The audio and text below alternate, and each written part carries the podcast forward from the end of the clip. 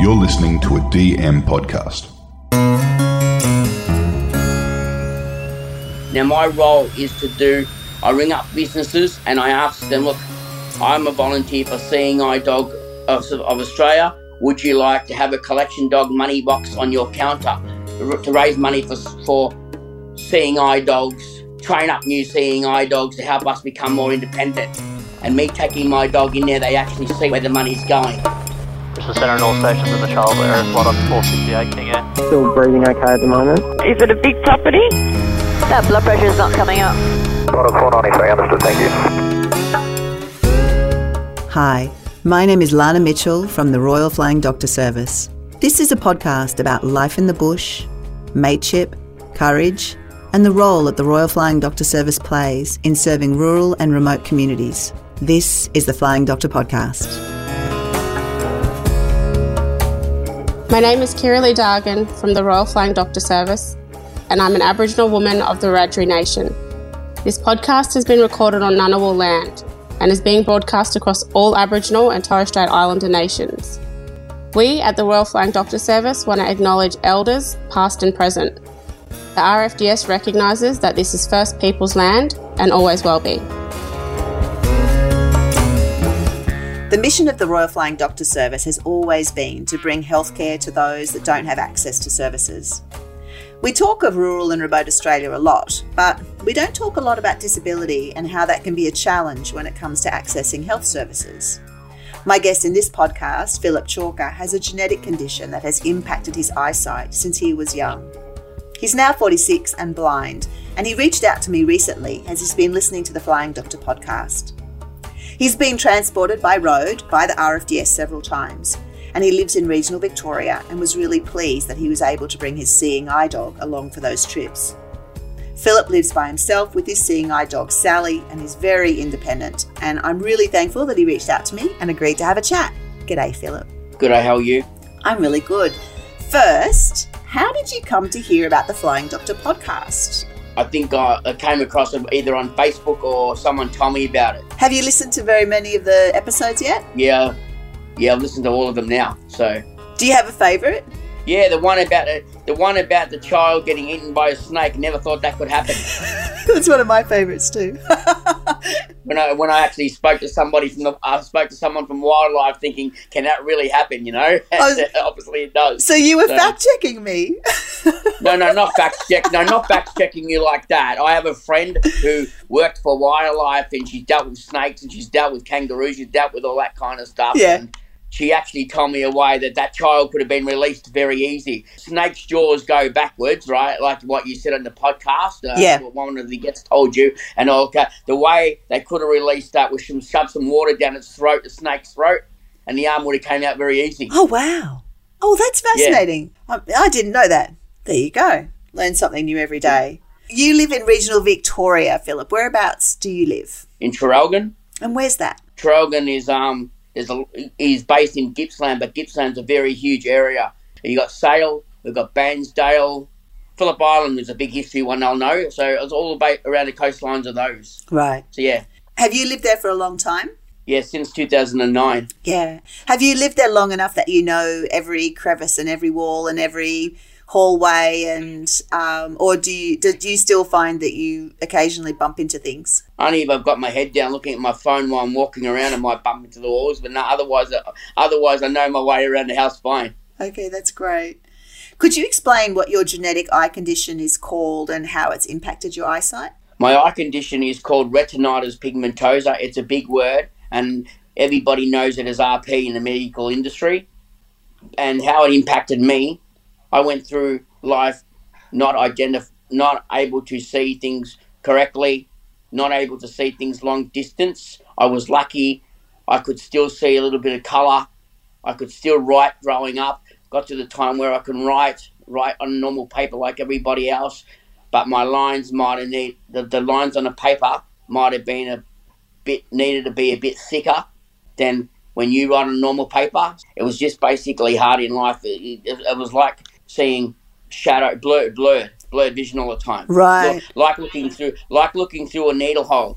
So can you imagine getting a sewing needle and holding it up against your eye like or a straw, and trying to see everything through a straw or a needle hole. Yeah. And, and you got no central vision. All you got is a side vision only. So I don't know if I get onto it yet, but the disadvantage was that, that was that is when having interviews and all that kind of stuff, I, I was never able to look at people properly because I always have my head turned to the side because that's no cause that's no central vision. Like I was saying, Right. peripheral vision's only you can see from the side. So you grew up with that. Was it a challenge as a young child to grow up with this vision impairment and not have the same sight capability that all your peers had? Yeah, it was, there was you know because um there's so much challenges. I mean, you can't see the whiteboard, you can't see the blackboard. You've got to get special aid teachers. If you people used to pick on me, Kids can be so cruel and thoughtless, so I went through unfortunately. life. So I went through life getting punched up, bashed and all, getting called four eyes, lots of stuff like this. Accessibility is a big main one too. Not not able to read websites properly. So you were talking about um, challenges and bullying when you were at school. Um, were you in a just a regular, normal school at you know kids go to, or did you end up having to go to a, a school that had that could better cater to your needs? No, I, it was my choice to go to a primary school and a normal high school. Did get asked about a special school, but I didn't look at myself. I didn't look at myself as a special person. I looked at myself. uh, I'm a person just like you, Yeah, just with eye, just with eye conditions. Yeah. When I went to high school, Philip, um, here in Canberra, there was a young girl in my year um, who was fully blind and she had a stick and she had a braille machine. She was so impressive. Uh, she went to all the classes with everybody, um, other than sport, which she didn't attend, but she went to every other class and she had a braille machine and so forth. And she could really hold her own. Like it was, it was quite incredible the strength of character that she had because of the challenges she had uh, just in doing normal everyday things that we take for granted. Do you feel the same has occurred for you that you're have ended up a very strong uh, and persistent character as a consequence of, of having to go through school in that way? Yeah, yeah, it has. It's, it, that's why I say I look back at it now and saying, whatever word you want to use, they were just little clowns picking on me at the time. You know what I mean? They never understood and all that kind of stuff. They might see you years later and say, "Do you remember? Do you remember us picking on you years ago?" I go, "Yeah," with a smile on my face, and look back at them now and saying, "You know, Yeah. well, it's nice meeting you anyway." with a sense of humour. So, when you um, were growing up and, and you were in primary school, did you know that your sight was almost a temporary thing or was going to be continually deteriorating? Was that something you grew up knowing? Yeah, it actually, if I can just go back a fraction, RP RP actually goes over time too. So I knew that retinitis pigmentosa, I'm going to eventually lose my sight to the point I'm not able to see photos and that anymore, and where I can't write on paper anymore. So I'm lucky I got to see colours and all that before it deteriorated. Yeah. So yeah, Yeah, I guess I've wondered do you think that having been able to see as a young child, even if it was limited or in, um, in a smaller capacity than everybody else, is it a benefit or is it the opposite? Is it just that it makes you miss it more, or is it that because you've actually had sight, some sight at one point, you then able to piece together and I guess imagine in your mind's eye where you are and what things look like and what those sounds represent and so forth? Yeah. I've actually I've actually learnt because I've had sight. Now I've lost my sight. I can walk into someone like I can walk into something like Spotlight because I love doing my art and craft, and I can just go. I can make something out of that. I can make something, and that's just and that's just not seeing an object, not seeing maybe just seeing things in the past, Yeah. and it's like it's like my mind seeing pictures in my head now Yeah. from having sight. Yeah. So it's your mind's eye. Yeah, my mind's gone more creative. Yeah, Well, that's amazing. And and your senses are all your other senses heightened now as a consequence of losing your sight? yeah. We get we get also we get taught that too while using a cane and a dog because there's lots of stuff that you have to. Yeah, there's have, lots of stuff that you have to try to. Oh, is that a bakery? Oh, is that a butcher? Or is that a you know what I mean? and all that? So, yeah. They do have distinctive smells. Trying to listen to multiple things at the one time too. So and and that which I'm pretty skilled at in a way. So Yeah. yeah. So how long have you been using a seeing eye dog? I've been using a seeing eye dog since uh, 2007, up to my third one now. And what was your first one called? My long term ones, uh, first one was named Kransky, named after a sausage. What? and and how long did you have Kransky for? I've had Kransky since 2007 to 2013. Wow. and I've had, and then the next one after that was Roddy from 2013 to 21.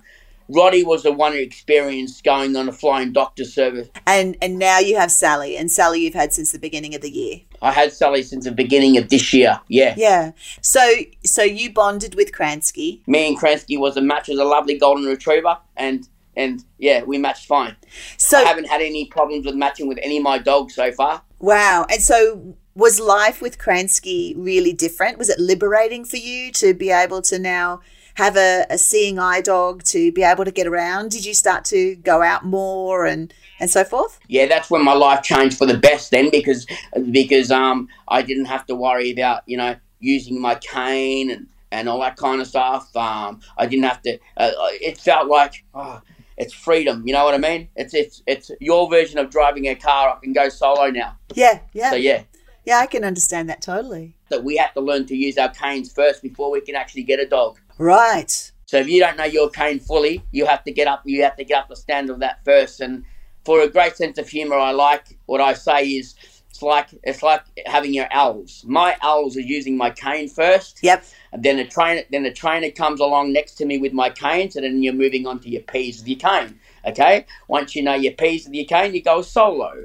then once they give you the option, you go solo. You start again. Now you're getting a dog. So Right. you get the dog, you go, you got your learners, so there's just trainers with you. He's hooked on with a lead. He's got a lead hooked onto your dog while walking with you. Yeah.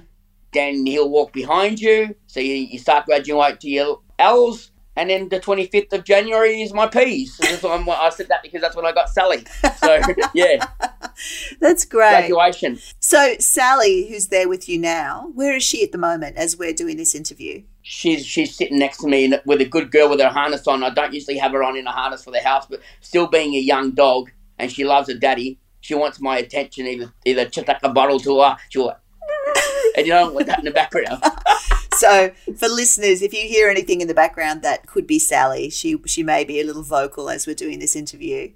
Now, Philip, how do you spend your time then? Do you uh, do any kind of paid work or volunteer work? a long time since 2014, right up until now. Any time out of the blue, it's not full time work, but I'm a ukulele teacher.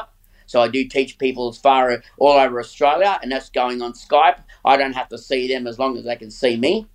That's Um, brilliant. How many people have you taught to play the ukulele? I've taught people as far as New Zealand. That's just on um, using FaceTime on a Mac. A good thing about using Apple devices. Uh, online, don't know how many online, but offline, yeah, I've even had people drop into Traralgon where I live from New Zealand once and said, "Look, we would like some short lessons. I can get them up to I can get them up to a group standard, Yep. and and um, they go back happy playing in a group. Or some of them are just local people from my own area wanting to learn. But then I also get into community teaching, which is eight people at the one time, which gets more challenging. But once you learn how to do it and get everybody to let them know that I'm blind, we'll go around the table one by one each time, or the session one by. It's easy done. So So that's amazing. How long have you been playing the ukulele? I've been playing since 2012. Wow. And you play guitar as well? Um, yeah, I do play guitar. I have I have written a song about my dog. Well, that's amazing. And so you do ukulele lessons. Have, have you ever done any other kind of employment or other kind of work or volunteering? I'm currently doing um it's called the collection dog program with seeing eye dogs in Australia where you get a mini money box and you go and place them in stores. Yep. Now my role is to do I ring up businesses and I ask them, look, I'm a volunteer for seeing eye dog of, of Australia. Would you like to have a collection dog money box on your counter to raise money for for seeing eye dogs, train up new seeing eye dogs to help us become more independent? and me taking my dog in there, they actually see what the money, where the money's going. When I say, you, you know, training up new seeing eye dogs to help me and other people who are blind or visually impaired. That's fabulous. And that must be really fulfilling for you to go around and meet different people and talk to them and introduce them to Sally. Yeah, it is because they actually get to see Sally too, so they know where their money's actually going instead of me just walking in there with no dog. Now, how do you uh, actually read screens and um, computers and Facebook and all this sort of stuff? How does it work, Philip? I have a thing called a screen reader, and a screen reader is the way I explain it. Let your fingers do the walking, in your phone or whatever do the talking. So in other words, I run my fingers across the screen, and it'll actually read it out to me. Little when when you see your normal little keypad come up, it'll everything just everything talks. Wow. Wow. Within the last couple of days, I've just seen a new new feature come out where a picture can be described fully now, but otherwise, screen readers usually usually can only read text only. That's okay. That makes sense. Now, tell me about your laser surgery a short while ago. So you had sight in one eye and no sight in the other eye, and you had to go in for laser surgery, and that was going to be challenging, wasn't it? Because you once you had the laser surgery, you would have no sight at all. And that's how you Yeah. ended up being essentially transported by the Royal Flying Doctor Service, is that right? Yeah, I've had it. I've had my one. I've had my eye condition right up until twenty one. That's when I started. That's when I got the laser treatment done in twenty one. Yep. And um, having no family in my life now, meaning to come all the way from Horsham, someone from Specsavers, I had looked at my eye and said, "Look, there's a lot of scarring and that's going on, and all this kind of stuff. Dark glasses or that wouldn't help. The only way that I could get you to the hospital because." I don't think it's just anything that a normal ambulance cause, can take it because it wasn't an emergency Yeah. they got me they, they the flying doctors flying doctor service i didn't really know it was a flying doctor service until i heard him because i thought it was just a little just a little um patient van or whatever because i didn't know until i said no we we actually we actually can be hooked up with the ambulance service too they called the flying doctors for you to take you out to melbourne That's great. A lot of people don't know that the Royal Flying Doctor Service has a really vast road service fleet. yeah Parti- exactly particularly in Victoria. Uh, I think it's something like 100 and something vehicles down there in Victoria that perform a really important, vital role in taking people to specialist care or to hospitals, people who can't travel for whatever reason. It might be health conditions, it might be age, it might be sight, it might be whatever. And so they actually play this really important role of transporting non emergency patients to where they need to go and then getting them back home again. And so that's that's how you ended up um, being transported. Do you remember being picked up? Yeah, it worried me first thing, and all, I, I, I'm, I'm, I'm all on my own. What's going to happen at the next end? Are they going to stay with me, or what's the idea? Because once you dump a blind person just you know anywhere, I'm not going to know where the operation. Eh, so they Yeah. they took me to the they took me yeah they took me all the way. They stayed with me, and no no stress at all. You know they look they they just got me comfortable and said, look if you can if you let us know let us know how you are on the way and all this kind of stuff. If you need anything, Yeah. just let us know. Would you like a drink of water? Would you like this? And they actually did their best to, you know, the dog can lay down here next to you on the floor. Yeah. And yeah, That's great. yeah. I actually, I actually used them a couple of times before the surgery because to, to find out what the thing, to find out what my issues were first. So I had the flying doctor's um, bus help me about a couple of times. It was probably three times within the year. I was going back and forwards because they wanted me to have regular checks from the um from the main hospital in Melbourne, which was hard for me to get to. Yeah. I was grateful at each time they came. So there's no way that you'd be able to actually make your way there, right? Would that would you have to get on a train or what would you do? Yeah, I could get on a, I could get on a train, but then can you imagine trying to manage a dog at the same time? My, my eyes are paining, um, Yeah. and all this kind of you're in comfort. You know what I mean? And I'm and I'm ta- I'm, t- I'm talking to the point where my eyes were either badly stinging or, or Yeah. Now, when you, I have a question, Philip. So, if I had to go to the doctors or get some surgery, and I've got, in, you know, um, some sort of pharmaceuticals that I'm supposed to take on a regular basis, or or not, I can easily read the label on on those medicines, know when I have to take them, know what I have to do. How's that? How do you do that if you don't have vision?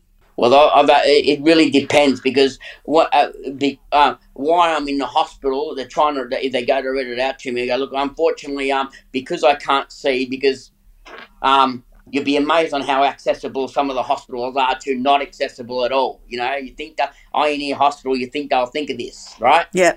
um, but they never did. And while I was there I, at the hospital, I actually said to the nurses, "You can tell me all you like how many I'm going to take a day, but but the state that I'm in at the moment, I'm not going to remember. Are you able to write it down, please, in my phone so my screen reader can read it? Like you know, the name of the drops." But then the problem is then, okay, it's the name of the drops, but what what drops are what? So what I use is I use a little Velcro, a little Velcro thing that you have on shoes, or or um, The little Velcro spots. if I had to take a half a, if I need to take a half a drop or something or a full drop to, to identify them, I'll put one on one and um, one on the other. But then if it comes to where you have got to have two drops during the day, on the side of the bottle, I will put two little straight lines of those, two little straight lines of those Velcros. So that means I feel that and I know to have two two like that, okay? Yeah. And if the, if the other drops is only one drop a day, I'll just put one on there. Yeah, so you've set up systems so that it can work and so that you can Yeah. you can figure it Yeah, out. or, or there's an app called Be My Eyes, which which which can also help. Uh, yeah. So tell me, Philip, what would a day in the life of you be like? What sort of things keep you entertained and are you out regularly with Sally? Well, it, it really depends on the weather too. I mean, dogs like rain, but I don't. Um, nobody wants to get wet, even though I've got a jacket and um. But otherwise, my day in my life is waking up in the morning, taking her for walks around my streets, town, and, and all that kind of stuff. Because I because I don't because I'm not studying that anymore and all that kind of stuff. It's just it's basically roots like come on, if, if I need to go to the bank or the post office and and all that. So yeah. Good. And then you said that you're not studying anymore. What were you studying? that was that's been my biggest achievement in my life was my diploma of community services. Oh, that's fabulous. I am a support worker, but not a support worker like taking people out of the community. I'm an advocacy support worker. Oh, that's great. When did you finish that? I finished that in 2000. And my, I received my certificate in 2021. Well done. Congratulations on that.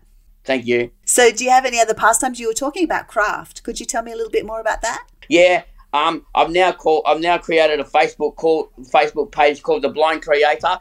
On there, you'll actually see cups that I make out of clay. Doing clay work, I actually make things out of icy pole sticks. I make necklaces for uh, for women, necklace and bracelets, and all that kind of stuff. Um, with the clay work, I just went out of my head and just started molding everything. Okay, Philip, what does a kangaroo look like? I started molding a kangaroo. What does a koala look like? I molded a koala and you know just to really test my really test my thing out.